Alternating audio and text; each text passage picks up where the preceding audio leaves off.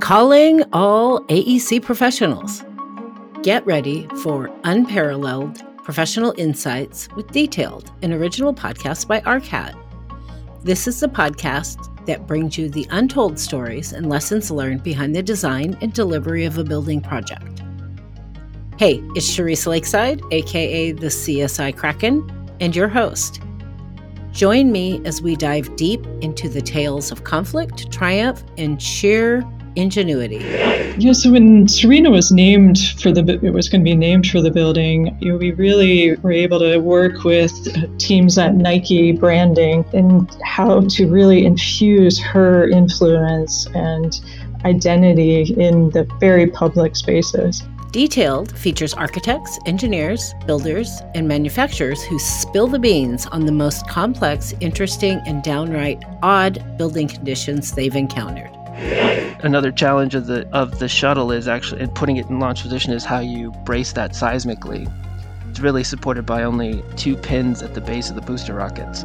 And there's a large base isolator that's underneath the shuttle that kind of prevents it from moving too much in an earthquake the you know when you have 600 people or 300 people in a room acoustically you really need a high floor to floor so that you can have the right acoustic environment for people to be able to talk and that, that speech intelligibility is really good.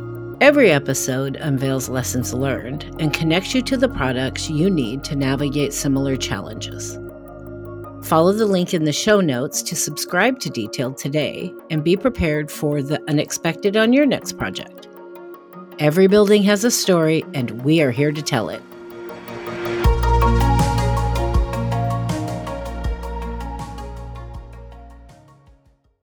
Um, what are we gonna do? What are we gonna do? What are we gonna do?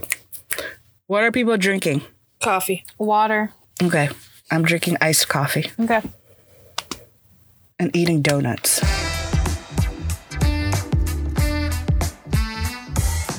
Hey, hey, hey. Welcome back to She Builds Podcast, where we share stories about women in the design and construction field, one lady at a time.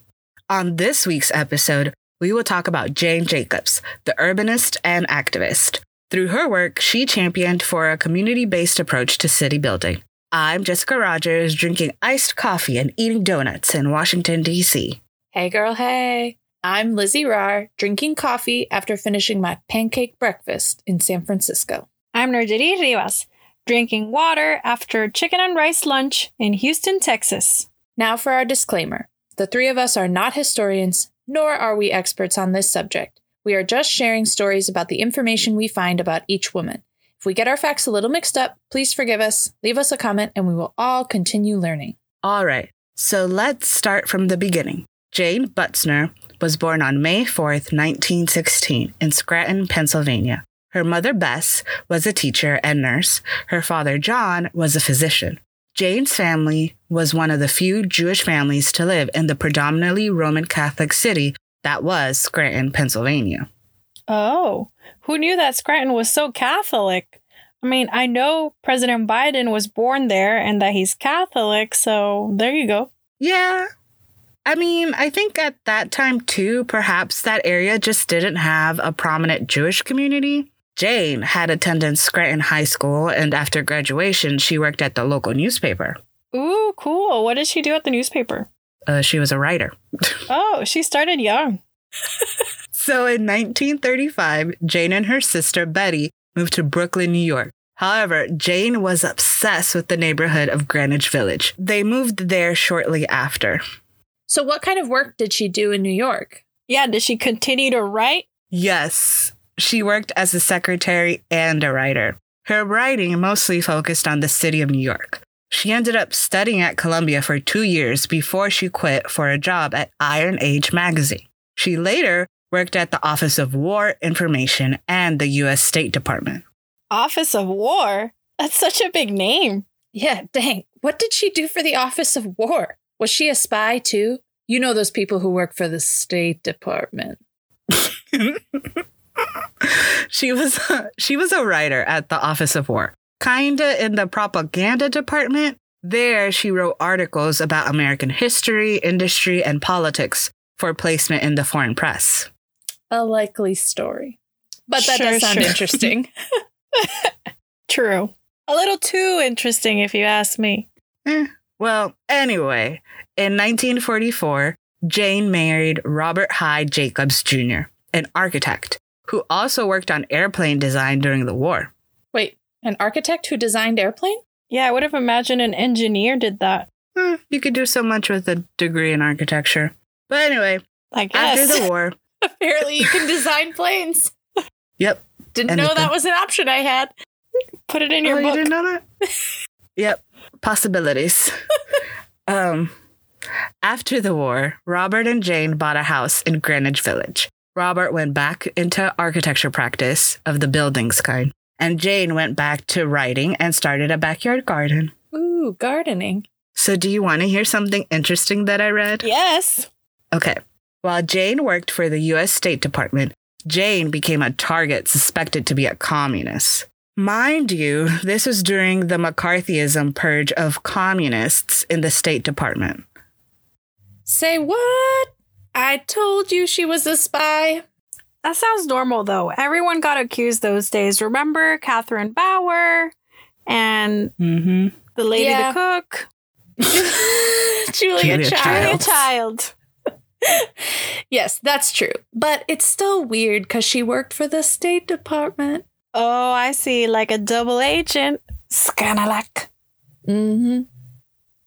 That's the crazy thing, though. Jane was very actively anti communist. It was her support of unions that brought her under suspicion. And some of her writing back then would include her defending free speech and protection of extremist ideas.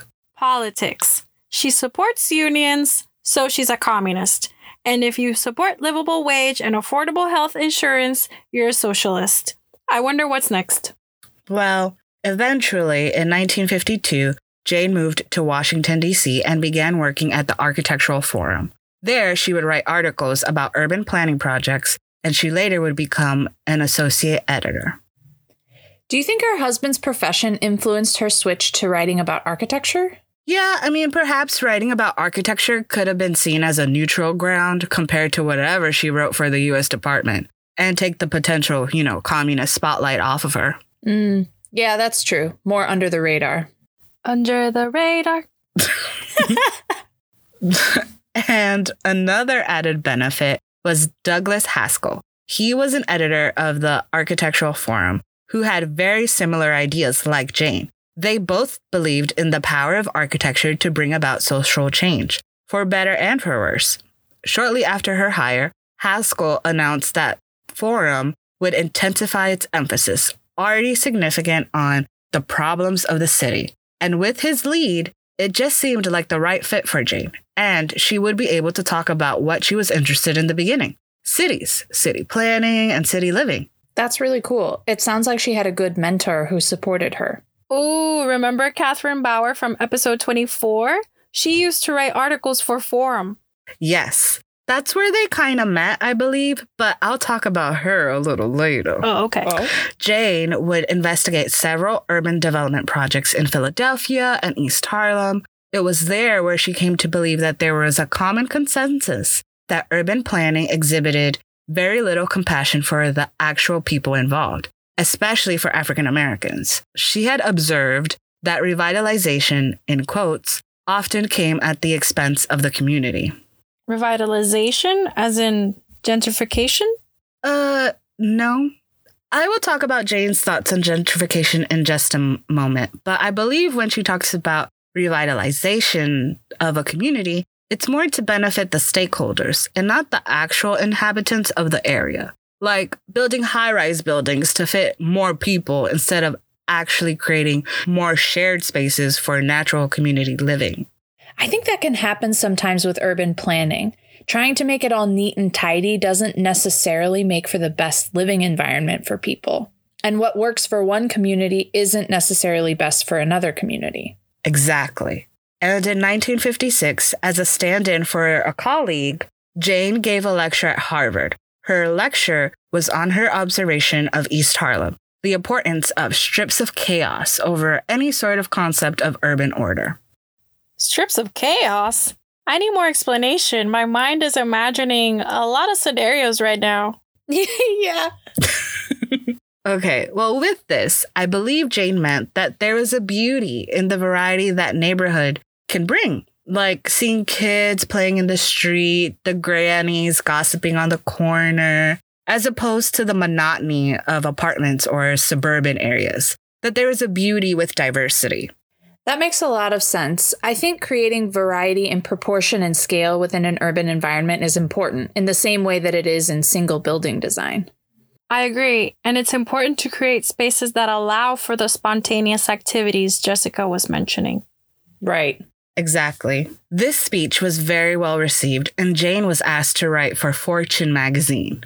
In that article, Jane used that opportunity to write Downtown is for the people, criticizing Parks Commissioner Robert Moses for his approach to redevelopment in New York City, which she believed neglected the need of the community by focusing too heavily on concepts like scale, order, and efficiency. This reminds me of the concept city designs like Corbu's Radiant City, with all these high rise, identical skyscrapers that were designed for the city to be an efficient machine, which received a lot of criticism. Humans are not machines, and studies show that monotony in our surrounding leads to depression and anxiety. So Jane was definitely onto something. We have to design cities with communities in mind, and it sounds like Robert was not doing that. For sure. Now let's talk a little bit about Robert Moses. Whenever you come across Jane, you also come across the name Robert Moses, the big bad developer, the villain in our story. And to some, he was even seen as this New York giant in Jane's fight against Goliath. I love a good underdog story. Please tell me that Jane gave this guy a hard time. Once again, I remember learning about Robert Moses in school, but not Jane. Mm. Mm. Yes. Shout out to Dr. Paris, who taught us about Robert Moses in school. But please, Dr. Paris, talk more about Jane. Yes. Yeah. Uh, okay, so Robert Moses was a guy that held several positions across the city and created a lot of change, infrastructurally speaking, even though he was never an elected official.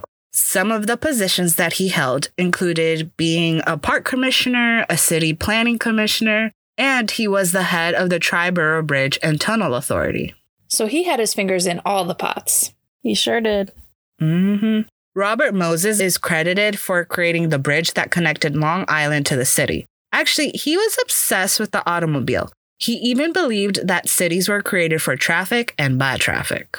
I mean, in some ways, I understand what Robert Moses was pushing for with where America was and the rise of the automobile, right? And creating more efficient ways to get around, it's not a bad thing. However, I think that his pushing for raising whole sections of the city to put throughways through everything and displace poor communities is not how he should have been going about things.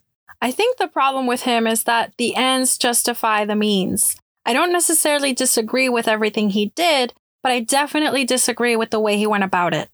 Yeah.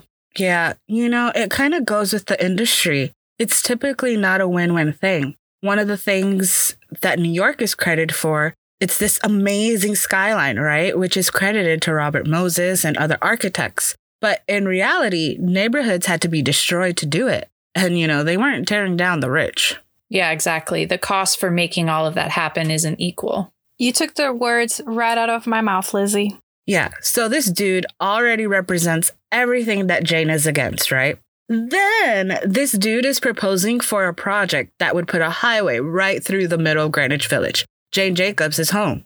Ah, hell to the no. Uh, excuse me. Why not build a tunnel? Yeah, Moses was a bigot and stubborn. He wanted his own way. Um, Sorry. yeah, Tell us how you it. really feel, Jessica.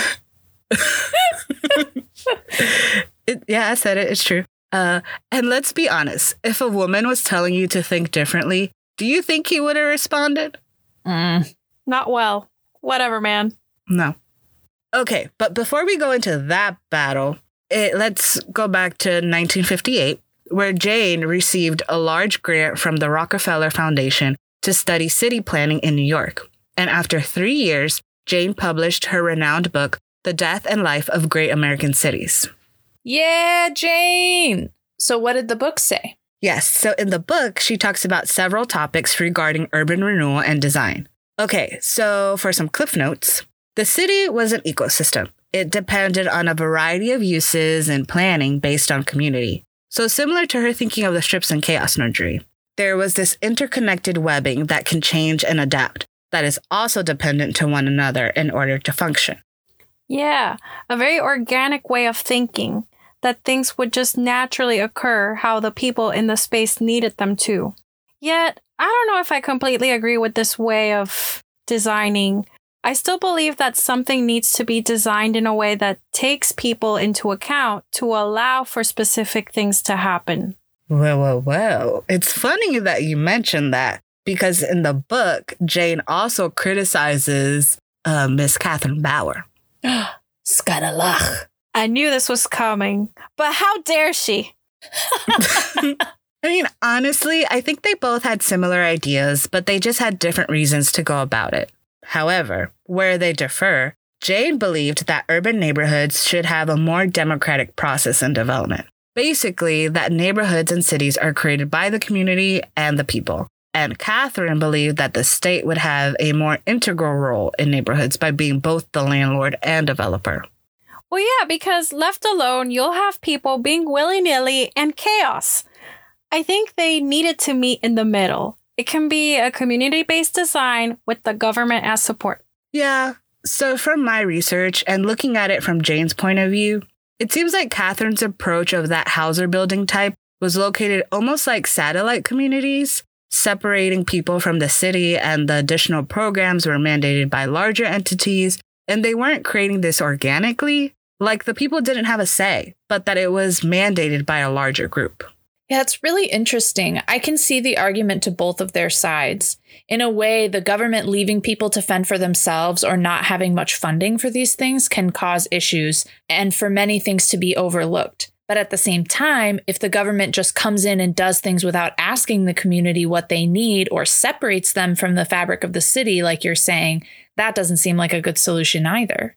The way I understood it is that Catherine saw existing cities as a place of unmitigated growth, pollution, segregation, inequality, they needed to start better and fresh. That's why she defended satellite cities. Catherine wanted to plan new cities, taking lessons learned from existing ones. But back in the day, people could disagree on something major and not be sworn enemies. Catherine and Jane were friendly and respectful throughout their life. Catherine helped Jane get support from the Rockefeller Foundation, and overall, they congratulated each other on their successes. Aw, I like that. I like that they're able to have a productive discourse and still support women doing their thing. Yeah, in some of my research, it might seem like there's drama between the two ladies, but this isn't hip hop. They just had two different points of view.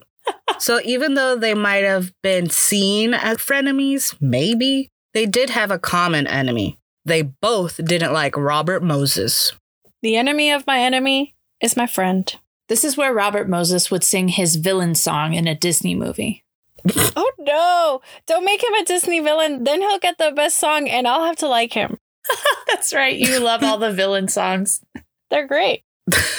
well, they do have a musical on this very topic. So if you want to chuckle, check a link in our show notes. I think Robert Mo- Oh, and as a side note, I think Robert Moses looks like Governor Ratcliffe from Disney's Pocahontas, but maybe it's just me. I'll have to look both their images up. I don't have a mental picture of either.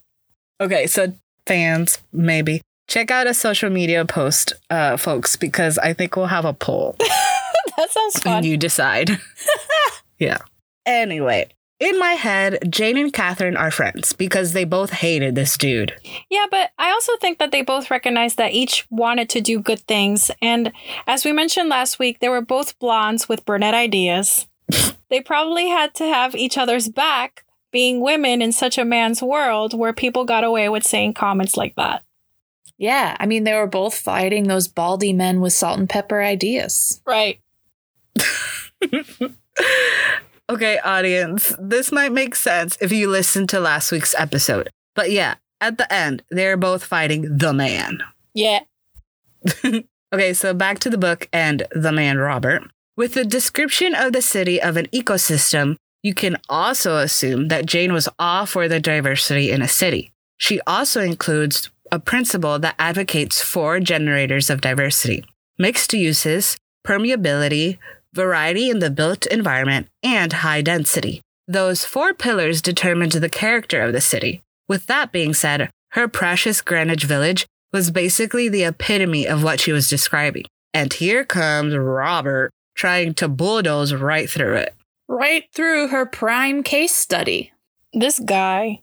Yeah. So Moses wanted to create expressways that would connect the two bridges of Brooklyn with the Holland Tunnel. Like I mentioned before, this expressway would have displaced so many businesses and housing. It would have destroyed Washington Square Park, the West Village, and Jane's Greenwich Village. Oh no. This is what I was talking about before. The ends do not justify the means. When you want to uproot people, erase them, their community, and basically their whole lives, and create blank slates in the image of what is right for a certain community, and not at all beneficial for the community that was there, is not right. Yeah, I agree. I feel like, are they not creative enough to come up with a solution that doesn't tear down half the city and destroy the fabric of the community, but still allows traffic to flow better? I mean, cars are a thing that our society is not getting away from. So I understand needing to come up with better solutions for them and to try and limit traffic. But does it have to be at the expense of the city itself? Yep.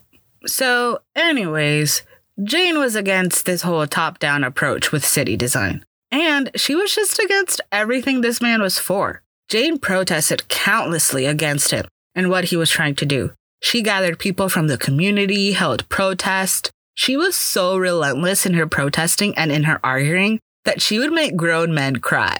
She even got arrested. Dang. She was serious. Yeah, but also, yeah, activism. Be the change you want to see. Make grown men cry if it helps. Only as a last resort, but still, you gotta do what you gotta do. I mean, at the end, it all helped because Robert Moses was removed from power and his plans to change the city never got done. See, that's exactly what I'm talking about. Wait, was he removed because of her efforts? I mean, it definitely helped, and her book basically sealed the deal with Robert Moses. However, by her not being originally in this field and being a woman, her book was definitely criticized. And in the end, this book helped her stop Greenwich Village from being demolished. And now she is considered to be the mother of urban design. Very impressive. She is definitely giving me protective mama bear vibes. Yeah, good analysis, Lucy. So, after Jane got arrested, Jane and Familia moved to Toronto, Canada in 1968. Like, she had to flee because of her arrest? Oh, snap. I originally thought that perhaps it was because she got arrested and possibly from the exhaustion of all the activism that this would make Jane want to move. But in my research, I had come across that Jane had a son, and like Jane, they were both against the war. So, to avoid her son getting drafted, the family moved to Canada. And there she eventually received her Canadian citizenship. Uh, okay. Oh, yeah, I see. Yeah, so in Canada, Jane also became involved in stopping an expressway and rebuilding neighborhoods on a more community friendly plan. So my thought that she was tired of activism was not true. Homegirl continued her work in lobbying and activism to question conventional city planning ideas. Yeah, it doesn't seem like she was tired of it. They never are. so true. yeah. So in 2006, Jane Jacobs passed away in Toronto, and her family asked that she be remembered by reading her books and implementing her ideas. Outside of the death and life of great American cities, she had also written six other books. Oh, wow. 2006? She just died. Yeah, that's so recent. But it sounds like Jane was able to accomplish a lot during her life and really push for the changes that she wanted to see.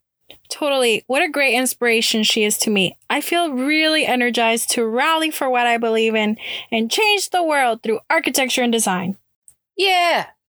Yeah. When I first heard of her, I just thought she was a lady that just didn't want her neighborhood to get torn down. But once you actually realize what her approach was to communities and neighborhoods, yeah, it really changed how I thought about urban design and urban development. So I really enjoyed my research on her. And her impact also. Yeah. Yeah. I also like the idea that she could make grown men cry. so before we leave you, we have to tell you who our caryatid is for this week's episode. So, Nardri, can you remind us what a caryatid is?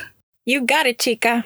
A caryatid is a stone carving of a woman, used as a column or pillar to support the structure of a Greek or Greek style building. Each episode will choose a caryatid, a woman who is working today, furthering the profession through their work, and who ties into the historical woman of our episode. Without further ado, this week's caryatid is.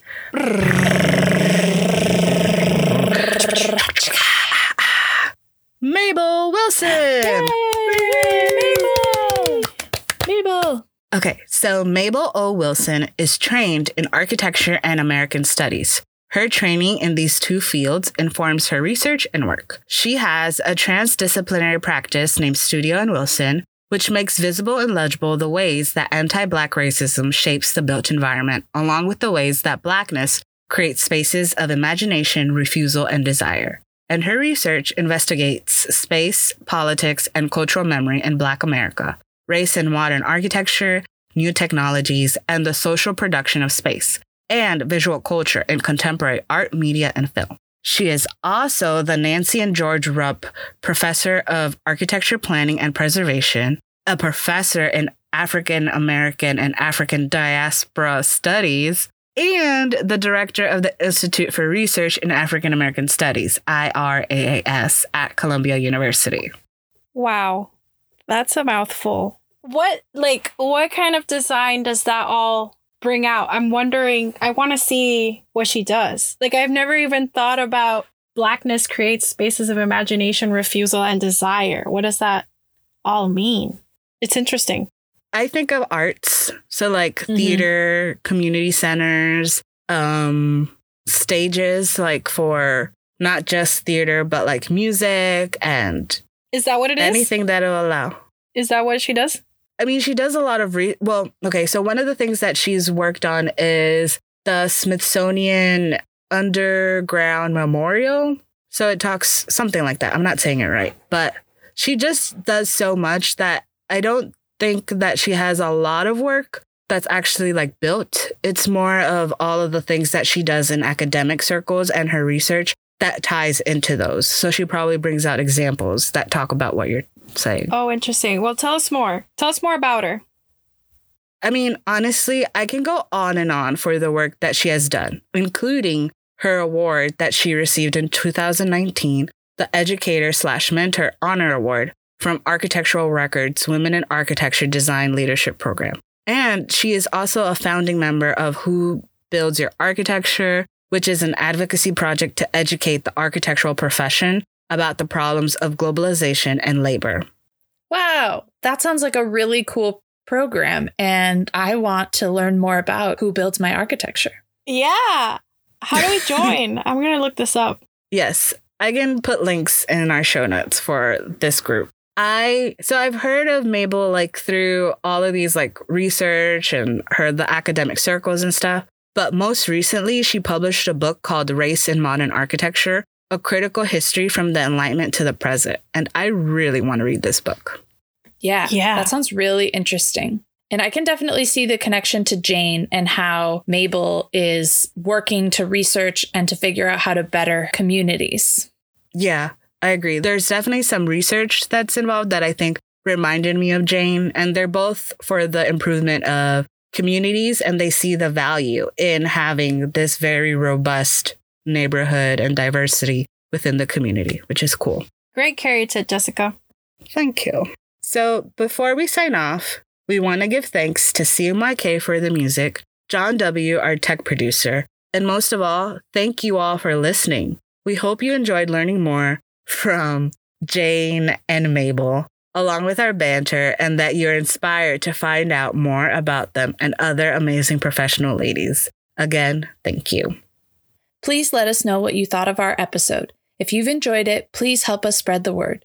Tell your friends, your neighbors, your coworkers, your professors, your activists. Give us five stars on iTunes. Write us a review. This will all help us reach a wider audience and for more people to learn about these amazing ladies with us. We're excited to hear from you and for you to come back and keep learning about women bosses with us. You can email us your thoughts at shebuildspodcast at gmail.com, leave us a comment on our website, shebuildspodcast.com, or follow us on Instagram and Facebook at shebuildspodcast and on Twitter at shebuildspod. Bye! Bye! Bye. Hands. One, two, three. Clap. Great. There's a car that just revved up. And I heard it. You heard it? What? Oh, I didn't hear it that time. City living. I hate it. I mean, I love it, but I hate it.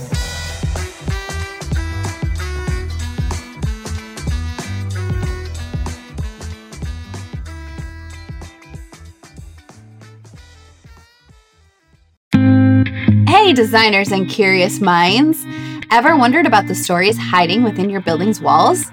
I'm Carrie Seaburn, structural engineer and host of Unstruct, the podcast that decodes and simplifies major concepts of structural design. Behind the math and physics, structural engineering simply predicts building behavior. Join me as we simplify the complex, making structural design accessible to everyone. Nowadays, instead of measuring it via cost, we're saying, well, what about carbon? You know, we've got two levers now that we can. If, if an architect has an inefficient design, we can hit them with two levers, if you like. the official casualty figure is 55,000. Everybody I talked to told me that the actual figure is at least three times as much. And I believe that. I mean, seeing what I saw, Turkish codes are good and, and they have been improving, but compliance was completely lacking. Fluent in steel, concrete, masonry, and timber design, I'll bring you leading engineers to dissect the tales behind their building structure. Whether you're an architect, contractor, engineer, or just love a good story, this podcast is for you. Yeah, beam penetrations. That's a fun topic on this project. Follow the link in the show notes to subscribe to Unstruct. From within your walls, hear the story behind how your building stands today.